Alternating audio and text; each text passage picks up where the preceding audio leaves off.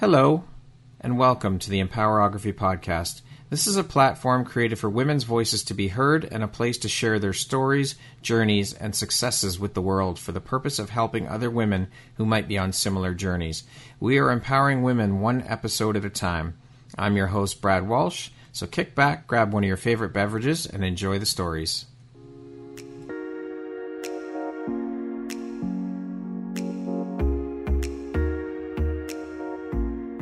World needs to hear your message and your story, so don't deny the world of that gift within you that the universe has given you. Someone out there needs to hear your story because it will support them in feeling hope, inspired, and even transformed. Do you want to discover how I help get my clients out of their own way, show up, and confidently share their message? I would love to extend an invitation to you to join me in my free masterclass, Start Your Own Podcast from Idea to Implementation, on Wednesday, April 5th at 1 p.m. Eastern.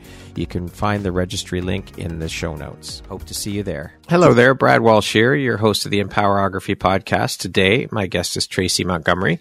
She is a teacher, a soul and business coach, an energy healer, an alchemist, and a Reiki master. Welcome, Tracy. I am so happy to have you here with me today.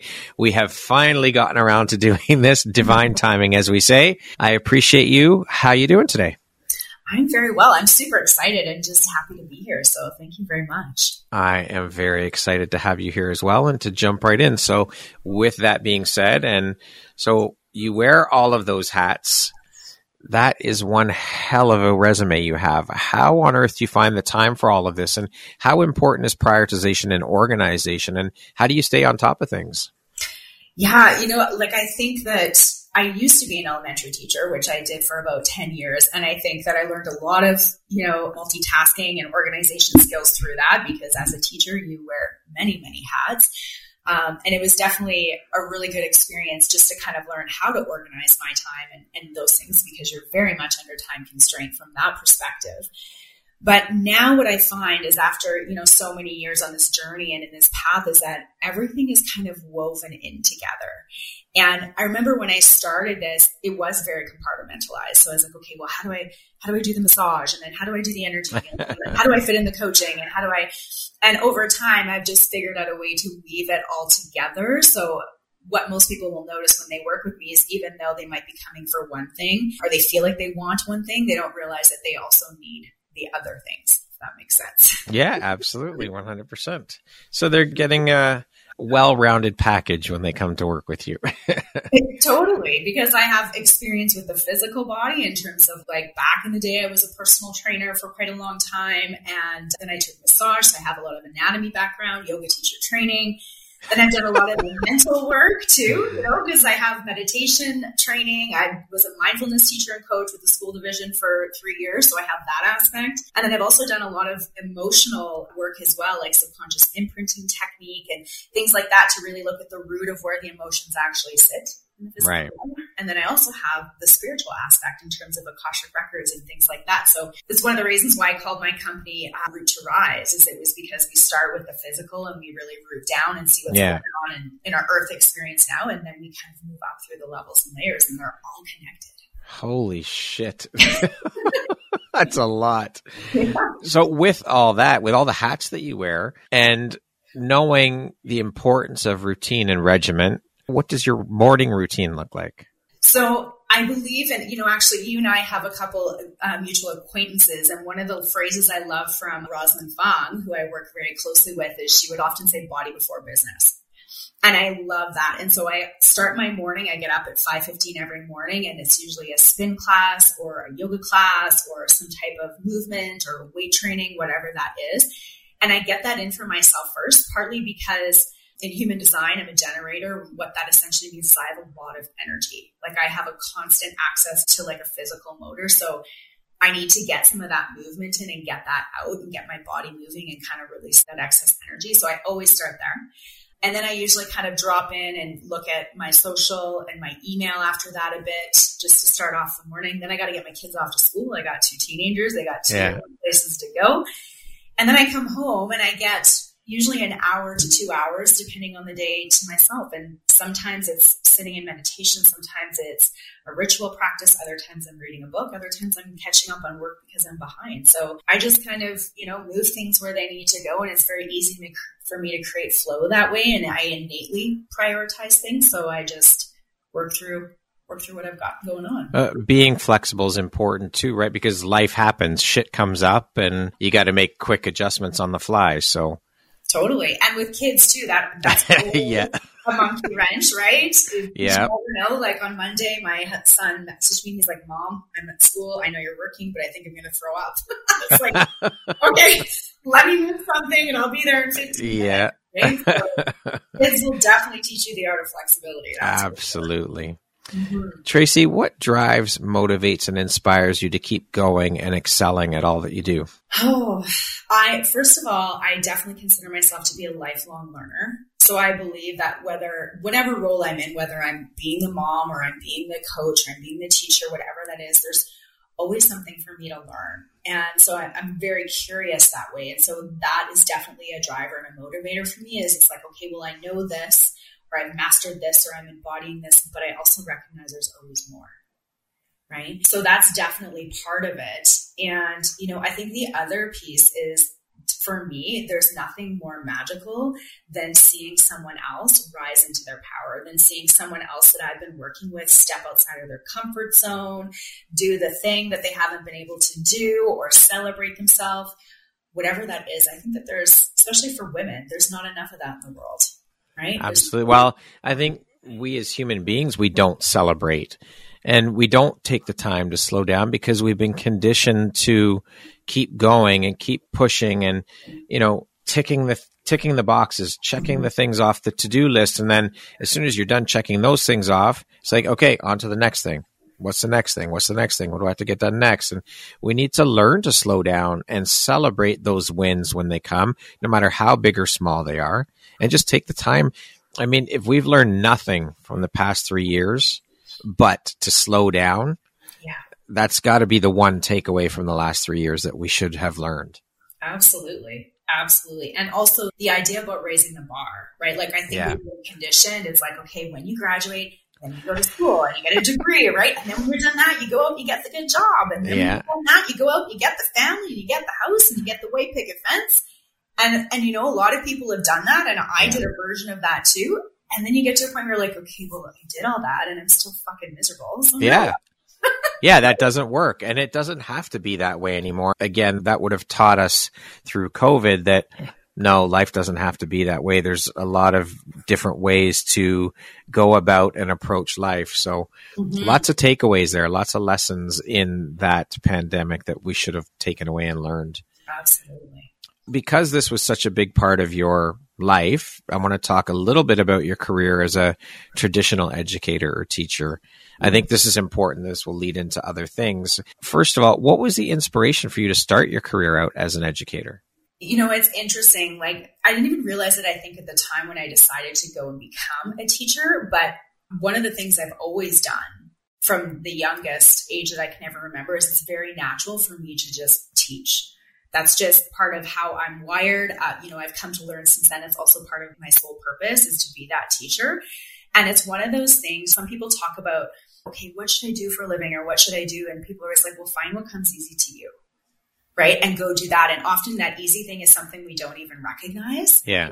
And for me, it was teaching. And so I was the teacher that could show up and just teach. I, I didn't have to plan a ton. It would just literally just happen, right? And I could sequence it in my brain. I could put the pieces of the puzzle together. I could plan from, you know, the end in mind and I could do all of those things, which, you know, I also know from working in it for so long that there's lots of teachers that really struggle with that, right? They have a hard time organizing. They have a, a hard time putting the pieces of the puzzle together, right? And for me, it was easy. So when I finished high school, I took a couple of years off and I traveled a little bit because I didn't know what I wanted to do. And I, I knew I wanted to be a helper in some way. Like the other thing I was considering was actually nursing. And part of the reasons I didn't do nursing was because after a couple of years of working in a, a long term care facility, I realized that even though I could, it's one of those things where even though you can doesn't mean you should. Right? yeah. and even though I could, I just realized that, you know, I didn't want to be in an environment where people were always hurt or people were dying or whatever that was. So then the flip side of that was, well, where does life exist, right? Well, they exist for kids, right? They're full of life. They're full of joy. They're full yeah. of dream and possibility. And if I'm completely honest, it was just a really easy choice. I knew that I could go to school for those four years and I could kind of like float through it. And it was going to work for me. Uh-huh. Now that it's not hard for everybody, but for me, it wasn't hard. So I chose it from that perspective. And, you know, I loved it for a long time until I got a taste of something different and then realized that even though teaching was innately in me, we could say that the Alberta curriculum was not what I was passionate about. well, I think that the curriculum anywhere. I mean, let's be honest, the education system's completely fucked. Mm-hmm. It, it, needs a complete overhaul. It needs to be burned to the ground and start again. They're not teaching kids things that they can use in life. Why aren't they teaching kids mindfulness and meditation in schools? Yeah. Yoga, how like what happened to home ec and shop and things like that? Skills that these kids can actually use mm-hmm. throughout the course of their lives. And yeah. they're basically teaching them to memorize shit and regurgitate it. What good yeah. is that? Well, yeah, my kids complain about that all the time. My son is a, an amazing memorizer. Like he can regurgitate an insane amount of facts that are like essentially we don't need to know. He'll be like, "Hey, mom, did you know that monkeys have whatever?" And I'm like, "No, I didn't know that. Thanks for sharing." Right? My daughter is the opposite. She's the kid that has to do to learn, and so that system is to her detriment. She needs repetition, and she needs to do, and and those types of things, but you know, what really opened my eyes was I was in a pilot project when I was a teacher for three years, and that's how I had a title of mindfulness teacher and coach. And when I did it, it was at a time when mindfulness was very, very new. Like it wasn't quite the buzzword. It was at that time where all of a sudden the word mindfulness showed up on the cover of a Times magazine, and everyone was like, what is this thing?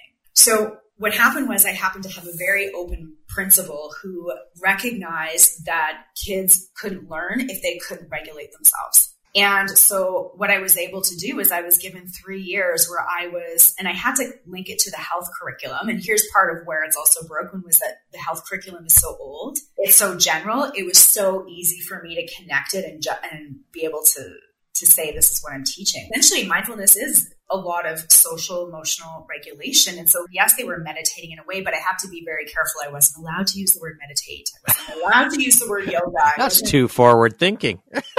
forbidden, right? And we started to see differences in, in a lot of the classrooms. And I was going in from K to six and I was teaching each classroom once a week a mindfulness lesson. And then the, the idea of the project was to weave it in. And I was also doing a lot of professional development for teachers in my division as well as others teaching them how to weave it into their everyday classroom. Because when I started using it initially, it was like a complete 360 turnaround in my classroom, and teachers were coming to me and they were like, what are you doing, Tracy? Totally.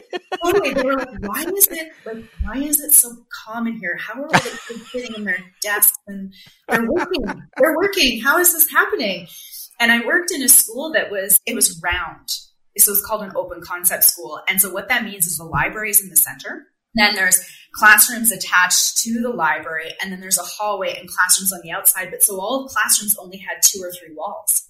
No one had ah. doors. And some didn't even have that third wall. So of course it was noisy. It was, yeah. see what was going on in everybody's classroom when you walked by around the circle. So it was even more bizarre to walk around the circle and see other people's classrooms. And then all of a sudden you come to mine and the lights were low and there was calm music playing and there was all this stuff. And people were like, what is happening here? And how do I how do I get this little piece of bliss? And it was amazing. And what was unfortunate was at the end of the three years, when it was time to renew the project, I had a new principal come in and she believed in technology. So she felt that the money was better spent on Chromebooks. so that's what we did.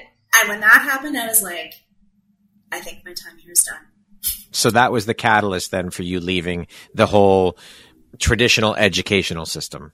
Yes, in a way, but I did actually do two years back in the regular classroom. I had a grade two classroom, and it was two years of like, like I, it was also very early in my journey. So, what I'll say about that is I learned a huge lesson because I was that person that spent two years in their job going to work every day and fucking hating it. Oh, I've been there. right. And it was like, it's miserable. Oh, it was terrible. And it was yeah. like I walked around with a dark cloud around my head and I was just miserable. And I had been trying to figure out how to get out over those two years. And, and so I had already gone back to massage school. So I was building clientele. And I still had this story running of, okay, when I build up enough clientele, then I can leave. Like, where's my safety net? Because as a teacher, you get a pension, you get benefits, yeah.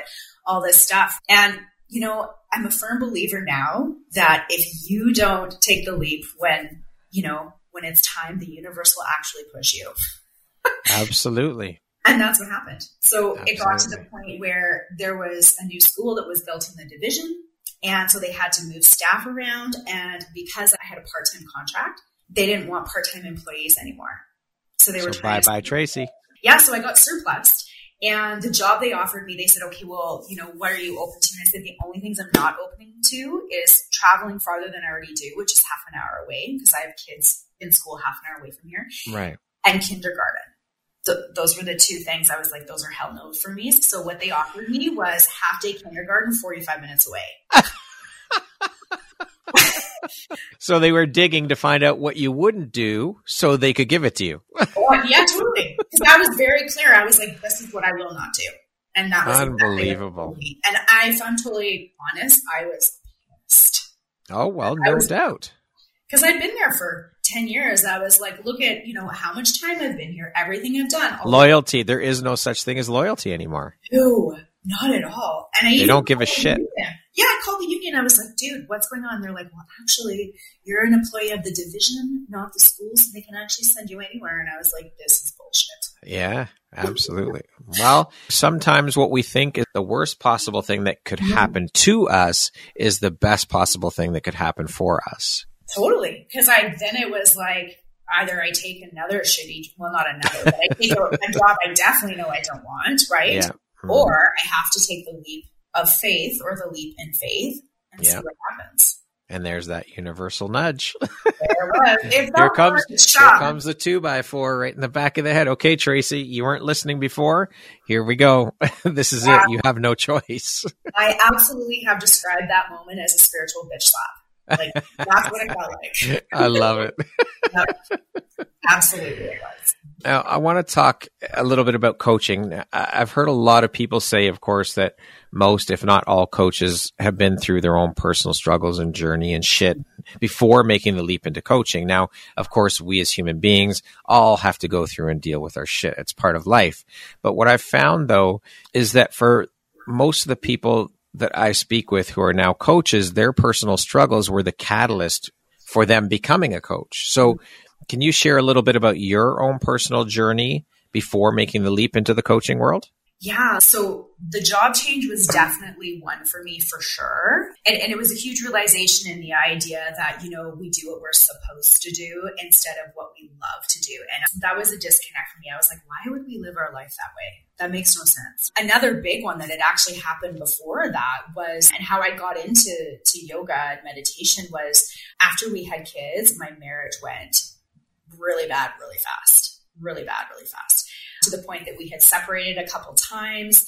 And the second time that we separated, actually, I had gone to a seven day immersive meditation training. So, immersive meaning like it was actually in my city, but we started at like 6 a.m. every morning and didn't get home till 11 p.m. at night. So, basically, just it was just sleep. That was it. Wow. And that was the point, right? Is you had no opportunity to talk to anybody to do any of those things. And it was a beautiful experience for me. And a couple days, maybe a week after that, like I said, our marriage had been bad for a while. And I was unhappy. My husband was unhappy. Everybody was unhappy. I remember sitting at the dining room table and my husband coming to ask me, like, just a very mundane question, like about kids' schedule or something like that. And I had this experience of it was almost like I became this observer or this witness, and it was like I was there, but I was actually watching myself have this conversation, if that makes sense. So it's like there was two of me, and, and I'm listening to my husband. He asked me this question, and I literally look up at him and I go, I want a divorce. Wow. And he's like, What? Like, not that it was a secret that things weren't going well. And as, I was watching it in my head, I was like, What did I just say? did I really just say that? really? I was like, Did I, did I say that? Oh, or was oh. I just thinking it? yeah, I was like, I'll just wait for the response and see if I'm the only one that heard that because that's not you know, un, unheard of for me either. I was like, okay, did that come out? And it did. Was that my inside voice or my outside voice? Totally. I was like, that happens when you're like, Shh, say that. Yeah, yeah. But I did say that. And so that was definitely a catalyst that ignited a lot of things because then that was the second time we separated.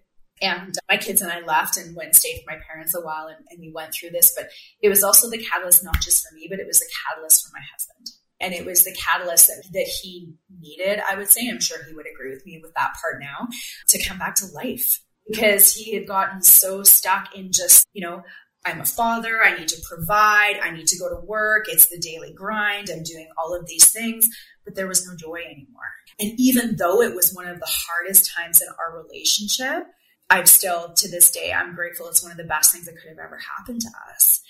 And, you know, as I say that, the biggest realization for that in me is I find it so interesting that when we get married, you know, we stand at the altar, we, we do it however we do it, we say till death do us part. And I don't know about you, but no one ever told me, nor did I ever consider that when I said yes to marrying this person, that well, we're going to change. We're not going to be just like this right now. You know, so 10 or 15 years later, I've started a spiritual journey and I've started to unpack my own stuff and change how I want to do things. And I'm sure on the other side, he's sitting there, he's been, well, this, this is not who I married. Yeah, I don't remember this, Tracy. Where the hell did this one come from? And so if we're not willing to move together, not necessarily saying we have to be at the same space, but if we're not willing to move through that change together, things can become pretty freaking messy. Yeah, absolutely.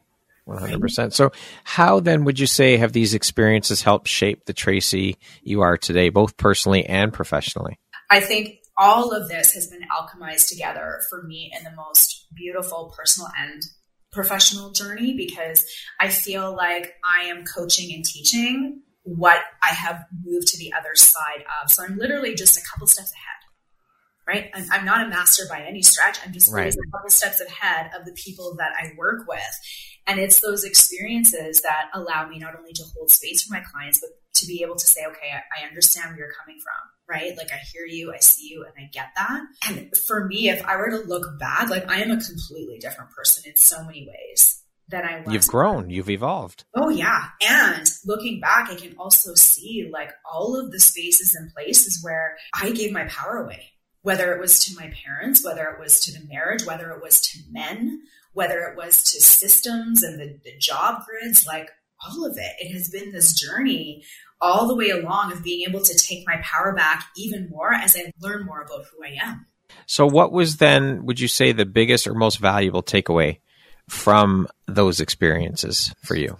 You know, my marriage was definitely pivotal. I will say that, those changes, but I wouldn't say it was the, the biggest one in my life. I think the biggest one for me have been the experiences that I've had where I've realized where I've given my power away to other people so especially through all of the training and stuff, there, you know, for the longest time, I would learn from someone, I would work from someone, I would be mentored by someone, and I can only see it now, but I realized that I would almost put them on this pedestal. And so I think one of the biggest things for me was kicking everybody else off their fucking pedestals and standing on my own. Love that. That's powerful. Yeah. I want to touch again on the coaching industry now as a whole. I would love to hear your thoughts on this, you being a coach. Through many conversations that I've had with the multiple women I've spoken to, who I've interviewed, who work in the industry as coaches, I found that there are quite a few that don't even like using the word coach mm-hmm. because of the bad connotation that's attached to that. They prefer to use terms like mentor or guide or teacher or something along those lines, anything but coach mm-hmm. because of the bad rep that the coaching industry has garnered for itself in the last, I don't know, couple years, I guess. I would love to hear your thoughts on this. Yeah, this is juicy. As you're saying, you're thinking like, okay, how many of us have used the word coach on our Instagram profile because we don't have enough characters to put anything else? right? It's like, and I struggle too. And I, you know, especially when you're starting a business and you're in your earlier years, people talk about how important your title is and that it's got to make sense to people. And I think that the word coach might be a word that that makes the most sense because people might, especially in the spiritual community, might be, well, what is what does it mean to be a guide or what is it? And I've struggled too. And honestly, I'm like, what? I don't even know what the fuck to call myself sometimes. it depends on the day. You yeah. know, sometimes people are showing up and, and, I'm the person that's doing the Akashic record clearing. And other times people show up and they're having issues in their marriage and I'm, I am the life coach. And other times I have containers and I'm, I'm teaching spiritual principles and I'm channeling and it's, it's always changing. And mm. so one of the words I love the most is alchemist, but I also know people look at that and they're like, well, what does that mean? You know? and you're like, well, I don't know, come and check it out, right? yeah. But the, the sad thing, I think, and it's not just even in the coaching industry. I would say in the metaphysical community, anybody that does any type of healing work, any type of, you know, the emotional release and things like that is it's unregulated. So yeah. anybody can say whatever they want. And so to me, and you know, I this is how I work with my clients too. My ideal client is not someone who comes to me and wants me to give them all the answers. My ideal client is someone who wants me to shine a light on their blind spots and to also open some doors for them to get curious about. It's not up to me to tell you what to do or what to say, but I can drop things in your field and I can ask questions to guide you so that you can figure out what's right for you. I don't know what the word for that is, right? Guide, I guess. Yeah, I don't word guide. But I think, you know, regardless of what people call themselves, as the consumer, we have to be very discerning. We have to look at that person, look at what their training is, look at what they're offering, look at what the agreement is. Because the sad thing is, I think that people have had so many bad experiences that it yeah. kind of gives us a bad rap. And yeah. also saying that, what were your expectations in that experience? Because if that was never communicated, or you had unrealistic expectations, or you were going to somebody else so that they could fix your life, it would make sense that it didn't work out for you. Yeah, very true. As mentioned off the top, Tracy, you are trained in multiple areas and modalities. Can you speak a little bit about the modalities that you're trained in and how you incorporate them into your work? Yeah. So, you know, I think the first thing that is important for people to realize is that when someone has multiple levels of training, there's lots of people like me out there. I'm by no means the anomaly. But truthfully, I've spent more in my modality training than I did in my ed degree. Just to be clear, like it's not cheap. No, it's not. It's not cheap. And so, you know, I started with yoga teacher training and meditation teacher training, which was my gateway into this world.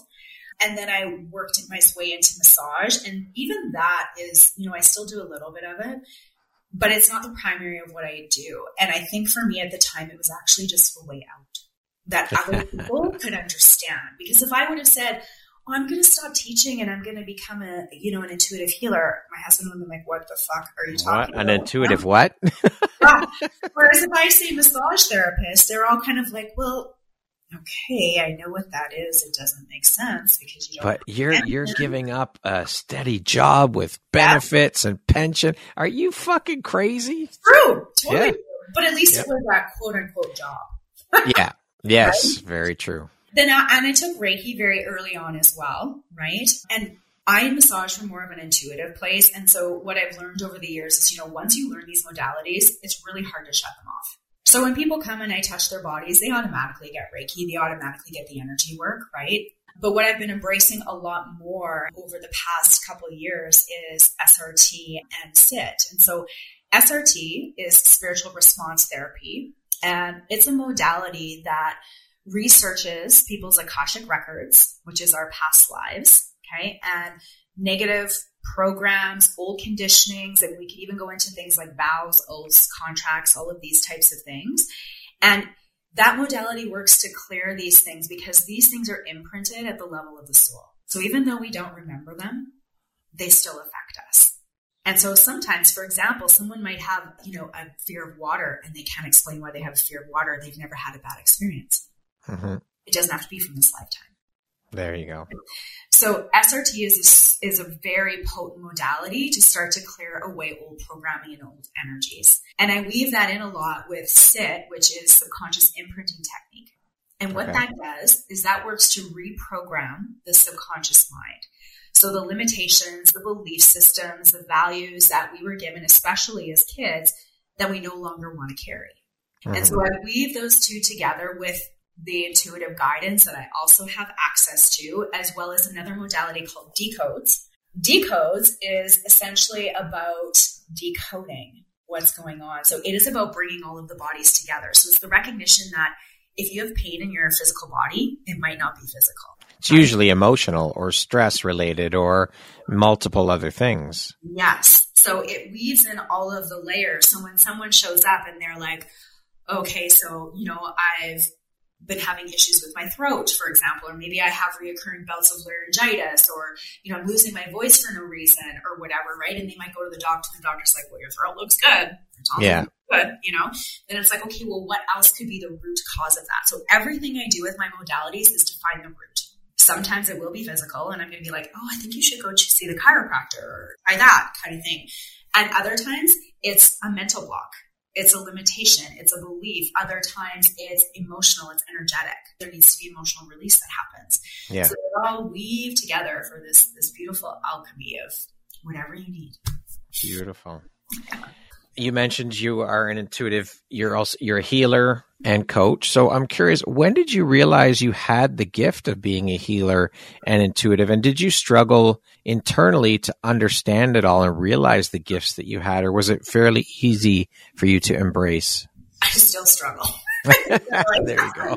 You know, but I think, you know, I actually come from a line of healers. So okay. my grand, my great grandmother was a indigenous medicine woman. Oh, very cool. Yeah, it was something that we were never allowed to talk about. Of course. So, so my grandma was one of 15, 16 kids. And so my mom has memories of going to visit her grandma for summers and watching this revolving door of people, which were strangers to my mom, come through for different healing sessions and things like that. So it is partly innately in me. However, the majority of my family just won't talk about it. it's like it was a thing of shame. It was hidden in a lot yeah. of ways. Yeah. So I think that there is a, a, part of that that it's just part of who I am from an ancestral perspective, mm-hmm. right? But I think I believe that everybody's intuitive. Even if you're five years old, even if you're, you know, whatever that is. So it's, it's just about learning to cultivate it, just like any other skill you're a teacher, you learn to cultivate that. If you're really good with numbers, you learn to cultivate that, whatever that is. So I think the biggest hurdle for me, and I know for a lot of people I work with too, is learning to trust it. Yeah, trust and allow. That's a big hurdle to jump and to clear for sure. Yeah. And, you know, I think one of the biggest blocks, and I know I had this one too, is, you know, it's one thing when you're hearing it, like I am clairaudient, which means you hear it. Yeah. And a lot of people will just mistake that as themselves. If there's a discernment there. But when I started to be clairvoyant, which means that you see things and I see them, you know, inside my mind, inside my third eye, not outside of me. But that was a big thing for me. I was like, the first thing I was like, am I, am I losing it? Am I going crazy? is like, that real? totally. And that was the, the next piece is, and so many people I think will fall into this trap if they're not looking to cultivate it or working with someone that can help them to cultivate it is you just automatically assume you're making it up. It yeah. must be my imagination. Yeah. I must just be making it up. When in truth, it's actually just messages and your intuition is just showing you. It's just guiding you. Yeah. Right? But it's just making that switch to be willing to follow it. And that's not an easy thing to do for sure. No. No. I've heard many people say that we as humans have all the tools within us to help in healing ourselves. Is that something you believe in or subscribe to? I do believe in that. I would also say to add to that that it takes time to unlock them. I Practice. yeah, I believe it's just like a key, right? I, and I often talk about keys and codes, and it's everything is in your blueprint. It's all in you. And it's just about learning. And it might be something that someone just simply says, or it might be a training that you take, or it might be a session that you have. But you walk in, and all of a sudden, someone just unlocks and you turn it and then something is unlocked. And then it's about learning how to communicate with it and learning how to cultivate it. Hmm. Now, you mentioned the Akashic Records. For those who don't know, can you explain a little bit about that? I know you touched on it a little bit, but can you give a little more in depth explanation? Yeah, so the Akashic Records is often referred to as the library of the soul. So, what that means, and this is kind of how I see it, is if you think of, I'm totally going to date myself right now, but who knows what a, a file cabinet is? Yep. I laugh because my kids don't know. I was like, do you guys know what a filing cabinet is? Oh god. But if you think of a filing cabinet that we would use for our taxes or for our clients or whatever that is, this is like an energetic filing cabinet. And so if you are going to work with the Akashic Records, then there is the belief that we have multiple incarnations. So if you believe that you're like a one and done in this lifetime and that's it, then Akashic Records isn't probably going to be something that you connect to. But for those of us that believe that we have multiple incarnations, hundreds, even 1000s of mm-hmm. incarnations, then what this is is it's an energetic record. It's an energetic, it's like it's imprinted into the aspect of our soul. And it's a record of every lifetime that we have ever had and the programs that are attached to it, the events and the people. So it's that's a lot of info. It is a lot of info. It absolutely is. And we're all different. Some of us are going to have hundreds or, like I said, thousands. And we've also got, you know, some people on the planet, not as many right now, but this might be their first one. Interesting. Yeah, I know. So there are some people that have had maybe 10. There's mm-hmm. others that have had hundreds and there's others that have had thousands and then some that are here for the very first time. Yeah. That is wild. I know. I mean, I would, from my experience and what I've learned, I would say the majority of us have many. Okay. But what's coming in is we're starting to shift right now. Part of this was, you know, with COVID as well. Yeah. And people are starting to come in with less or even their first time. And so it's really interesting because they'll come in and there'll be someone that you meet them and you're kind of like, oh, they seem different, but you kind of can't put your finger on why they're different. But you're like, yeah.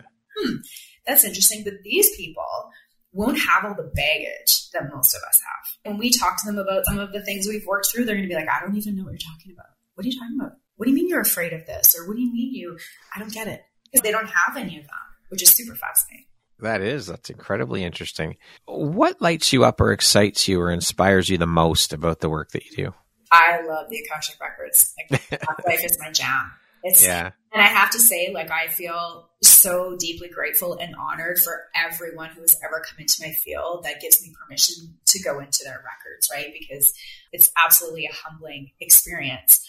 And it's fascinating that, you know, I love it so much because when I do sessions, I pretty much remember nothing from my session. Mm. Because it's not for me, right? right? When you come and you get the clearing, I'm, I'm literally just tapping in and I'm channeling and I'm giving you what is coming up and what you need to know. But then when the session is over, in the in the moment I might remember, but if you like message me the next day, I'm like, oh fuck, I don't remember what I said. I should have recorded that. yeah, totally. so here's a question for you then. Can anyone take on and learn mm-hmm. the Akashic record, how to read someone's Akashic records? Absolutely. Really? Yeah. Very yeah. interesting. And it's like anything else. You know, it's like anyone could learn how to woodwork and build a table, but some people are going to be better at it than yeah. others. Yeah. Right?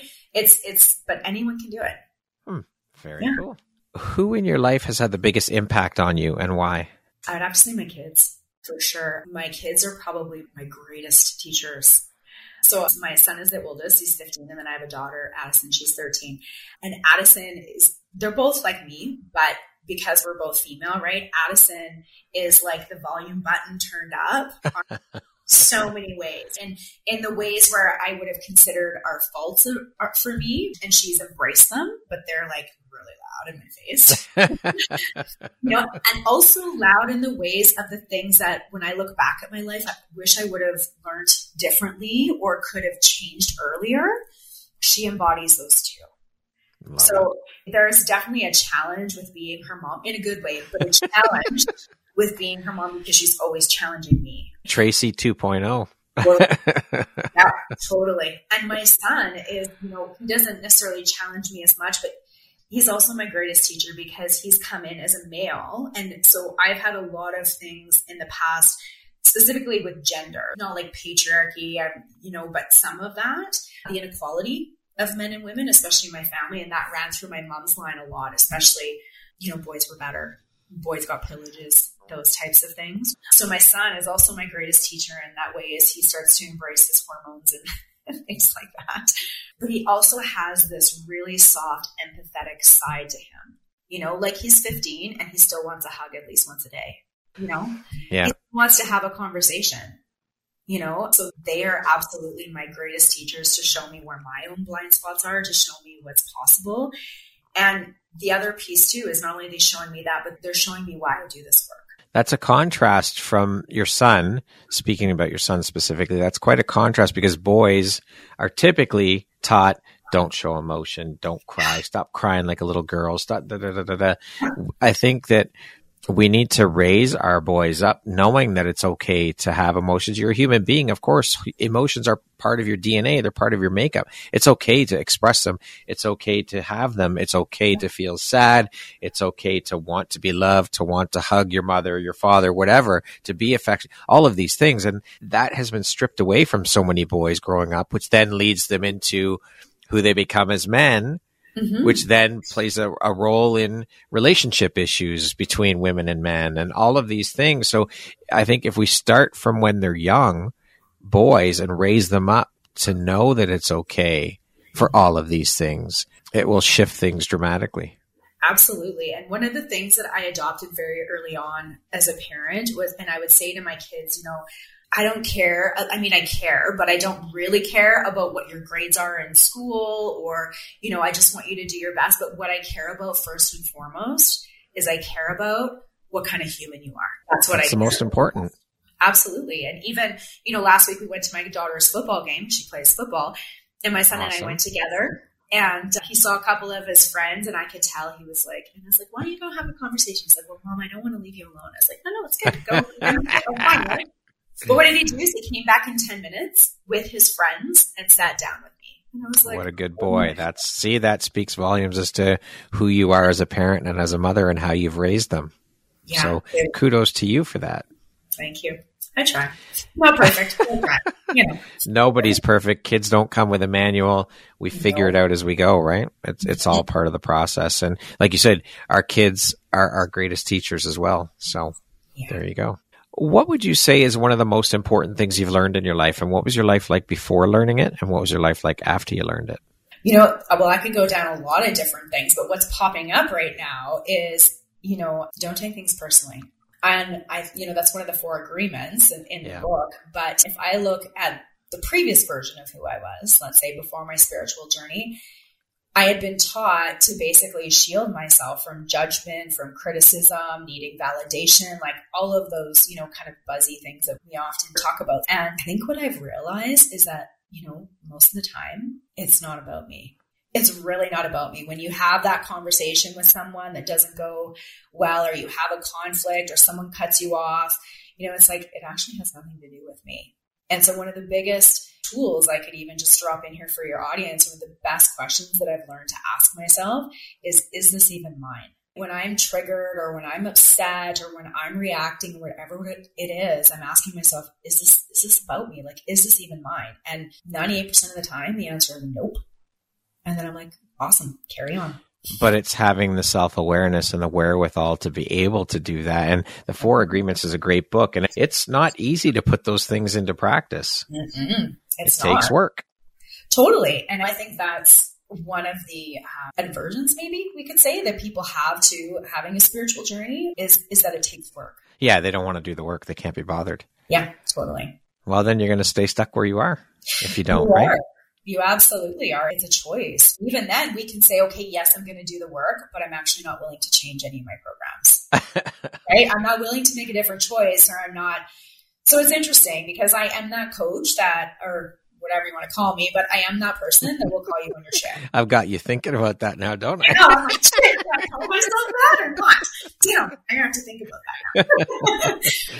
Tracy, what do you think your unique skill set or superpower is that's helped you become successful? You know, it's really important to me to provide deeply healing experiences for people. That doesn't mean that I control them, but it does mean that I create a sacred space and a container for people to do that.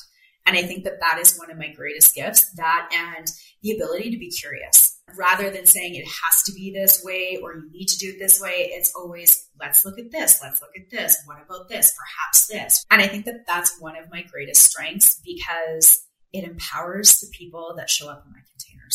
Being open minded. It's a hugely yeah. important thing. Yeah. And, and I think I think we can take that into conversations as well. We have to be open minded when we go into conversations. And I've been talking about this a lot lately and how conversation is the catalyst for change and how we need to start having more of the difficult conversations. Talk about the things that people don't want to talk about. Talk mm-hmm. about the things that people don't normally talk about and go into those conversations with an open mind and open ears and actually listen to what's being said, not listening just so that you can respond, but listening to actually listen, like actively listen, because you never know what information someone could share with you. It could change your perspective. It could shift your perspective. And we got to approach this life with an open mind and be open to, to different opinions and different thought processes. Absolutely. And I've actually noticed that when I have those difficult conversations, one of the most powerful things that I can say is before I'm about to share my point of view or my feelings or my perspective, or if I'm giving feedback, I often will say, I could be wrong. Yeah. And XYZ, right? Yeah. Because it opens the door for people to feel as though it's not one way or the other. There's no yep. judgment there. There's no nothing. It's it's simply a sharing then. That's very yeah. important. So, speaking of success, how do you define that word? What does the word success mean to you? Oh, I feel like that's such a loaded word because some people, if you hear the word success, they automatically go, "How much money do you make?" Right? yeah. How much money do you make? How much debt do you have? You know, what kind of car do you drive? What kind of house? You know, there's all of those things, and I feel like if you ask me this question in like a month or three months or six months, my, my answer will constantly change and evolve. But I think for me personally, success is knowing that I am living out my purpose and being of service every day in whatever way that means. And some days that means I'm going to show up as the, you know, the Akashic Records coach. There's that word again. and, and other days I'm going to show up as the healer. And some days I'm just going to be the mom. But success is, you know, doing things to the best of my ability, which isn't always going to be perfect, but it's going to be the best of my ability and for what is hopefully the highest good of all. What does the word empowerment mean to you? That's an interesting word too. And you know what? I actually have moved away from that word in some oh. respects because, and I do this in one of my programs, is we talk about the word power and we talk about the word control. And there's some really interesting energy and ideas and perceptions that people have about the word power and they see it as more of a the powers that be like and for some people that would be god or source but other people see it as like the government or yeah. the healthcare system or, or, whatever and so i've actually started to move away from that word to sovereign hmm. that is my more favorite word is sovereign and to me what it essentially means is that i am 100% in alignment and rooted within who i am no matter what anybody else thinks says. All right. What is an unexpected blessing or occurrence in your life that you're grateful for? Interesting. An unexpected one. I like to think that I create them all. So, all right. yeah, I'm always creating. I'm always manifesting. So I'm like, what is unexpected? Blessing. I want to say my kids, but that also feels they weren't really unexpected because I did plan them.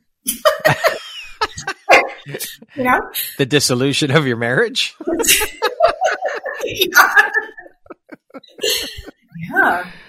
Yeah. I, you know what? I guess the unexpected blessing is just every single day. Every day that I get, tomorrow and the day after that, and the day after that, and the day after that, is absolutely an unexpected blessing because we don't actually know how much time. Very true. Okay, we're going to jump into a little rapid fire section here. So the next grouping of questions just be one, two, three word answer type thing. Okay. Okay. What is the first thing you think of when I say the word future? Limitlessness. If you were writing your autobiography, what would the title be? Expansion. How would you describe yourself in one word? Mystical. If you came with a warning label, what would yours say? Triggers ahead. Beware, triggers ahead. If you could teach the world one thing, what would it be? Possibility. What is one thing you want but cannot buy with money? Possibility. What is one of your favorite entrepreneurial books? Is it bad if I don't read entrepreneurial books? No. What's one of your favorite books? Big Magic. Yeah. That concludes our rapid fire section. Now back to our regularly scheduled program. Okay. What challenge in your life has shaped you the most? Hmm. What challenge in my life has shaped me the most? I think it would be the whole journey of what you know you would call my professional life or my career. Moving from being a teacher in a system to now, you know, having my own business. I already had my brick and mortar. I just uh, recently let it go. But I would say that that is the journey of entrepreneurship for sure, because I wholeheartedly believe that the day that one person decides to become an entrepreneur is like the fastest track to your healing that God has ever created because every single piece of your shit is going to come up really fast. That is, it's one hell of a life learning experience. You are going to be challenged, stretched in ways you didn't even know existed. Yeah. All at the same time. Yeah. All at the same time. And I think, you know, we don't talk about that side of things too much. We don't talk about it enough, I think. Yeah. It's like it's romanticized or glamorized in social media. Entrepreneurship is, the, and it, don't get me wrong, entrepreneurship is amazing. It's a beautiful gift. It's a wonderful hmm. thing mm-hmm. to be able to do it. But I think we need to start having conversation. Here we go back to the conversation thing. I think we need to start having conversations about the other side of things, how lonely solopreneurship can be at times and what struggles that we all go through. And we all have our different struggles but there are struggles and they don't get talked about enough. And I think that I almost want to say that it's almost like it's a responsibility, I think, for those of us who have been in the game a little bit. Obviously, some are, we're all at different stages, but to start talking about these things to help educate people who are just stepping into entrepreneurship for the very first time, to give them that idea of what they're stepping into because it's not always puppy dogs, rainbows, and ice cream. And I think that if we can better prepare people for stepping into that role, mm-hmm. then why don't we?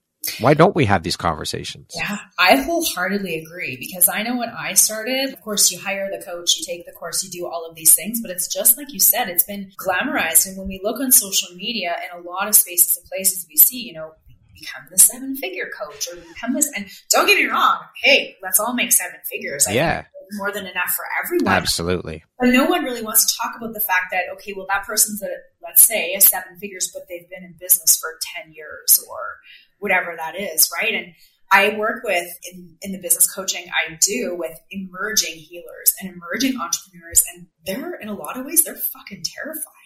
Mm-hmm. And they're, rightfully so. It's not easy. No, they're terrified. And then we can throw in all of the different strategies and the funnels and like all this stuff. Oh, yeah. right? And people just go, I'm out. Yeah, the silver bullet. Here's here's the quick way to six figures, and there's no fucking quick way. That's bullshit. There's no magic bullet. There's no secret sauce to making it quick. And I mean, let's be yes, of course, there are people who have skyrocketed from here to here, but those are very far and few between. It takes years. It's the 10 year overnight success, right? Totally. It, does, it, just doesn't happen. Yeah. It's like the analogy. Do you, have you, do you remember when you were, you don't see it so much right now, but I remember when I was younger in my teens, we would call it like one hit wonders on the radio. Yeah. It's like someone that showed up, had this awesome song, and people loved it, and then you never heard from them again. Yep, exactly. Right? Like, do you want to be the one hit wonder, or do you want to just, you know, slow and steady wins the that's, race? That's right you got to give yourself the time. Yeah, absolutely. And the grace. Yes, 100%. What is one lesson that your career has taught you that you think everyone should learn in their life at some point? Oof, there's a lot of those too. there's the entrepreneurship, right? Yeah. You know what? I think the biggest thing is stop telling yourself stories when things don't work out the way that you had hoped or the way that you want them to and you you know you didn't get as many registrations or you put something out and you get crickets or whatever it is don't make up stories that make it about you. It's actually never about you. Back maybe to the four agreements. Right? maybe the timing was off or maybe it needs to be worded in a different way but i would just say don't make the stories don't take it personal make it about yourself and try again or try something different. Yeah my dad always told me, "What's meant for you will never go by you." Yeah. So you oh, can look at it that way too, right? It, it, just wasn't meant to happen that way, and like you just said, try a different way, try something else, but always, always, always pick yourself up again, dust yourself off, and try again. Yeah. So I've always got that playing in my head. My dad's voice, like, "What's meant for you will never go by you." So and you know, the beautiful thing about that too, which if I had to give a second lesson would be if you feel resistance to something, that's a huge signal, right? That's a red flag. Yeah. Don't do it. Yep. if it's not for you. So that's the other side of the coin. And I think that as entrepreneurs, we also will push ourselves through a lot of that resistance because we think this is what I have to do or yeah. I should do or I'm supposed to do. And the invitation there is to feel into that and see, okay, what is the resistance? Is the resistance because of what it might mean if this is successful or if this works? Mm-hmm. Or is it resistance because your soul is being like, eh, put on the brakes? Yeah. Stop it now. Lean yeah. into it for sure. Yeah. What is something surprising that you've learned about yourself in the last year? Mm, I'm more powerful than I think. That's a good one. I love it. If you had the opportunity to sit down and have a one hour conversation with one woman, any woman in the world, who would it be and why? You know, my first inkling was I was like, Oprah Winfrey would be pretty fucking cool. Yeah. but then I was like, no, it would actually be my great grandma. Okay. And I, I, did know my great grandma. I was quite small though before she passed, and I do have memories of her. But I didn't know a lot about her and, and being a healer and her indigenous background and that kind of stuff until after many years after she had passed. So I would actually love to be able to sit down and have that conversation with her. Beautiful. Mm-hmm. If you could go back, Tracy, and give your younger self one piece of advice, what would that piece of advice be? Mm, don't give a shit about what anybody else thinks. That's it. All right. Done. Period. That's it. Period. End of sentence. Lastly, if you were to deliver your last 30 second speech to the world, your tribe, your corner of the world, your people, what would that last 30 seconds sound like? What words of wisdom would you impart? Stop waiting. Just stop waiting. Stop waiting for the right time. Stop waiting for permission. Stop waiting for it to be perfect. Stop waiting for someone else to show you the way. Just stop waiting. Beautiful. Yeah. Tracy, thank you so much. It has been an absolute pleasure having the opportunity to sit down and speak with you and learn about your journey, your story, the beautiful light that you put out into the world through the work you're doing. I appreciate you taking and making the time to be here with me today. It's been incredibly inspirational. You're a beautiful soul. Keep shining your bright, beautiful light out into the world. And thank you. I'm honored to have you as a member of the Empowerography community. Thank you. I'm very grateful and honored to be here. So I absolutely appreciate it. Thank you. Once again, my name is Brad Walsh, host of your Empowerography podcast. Today, my guest has been Tracy Montgomery. She is an educator, soul and business coach, energy healer, alchemist, and a Reiki master. Last but certainly not least, a mama. So, Tracy, thank you so much. I hope you have a wonderful rest of the day. You too.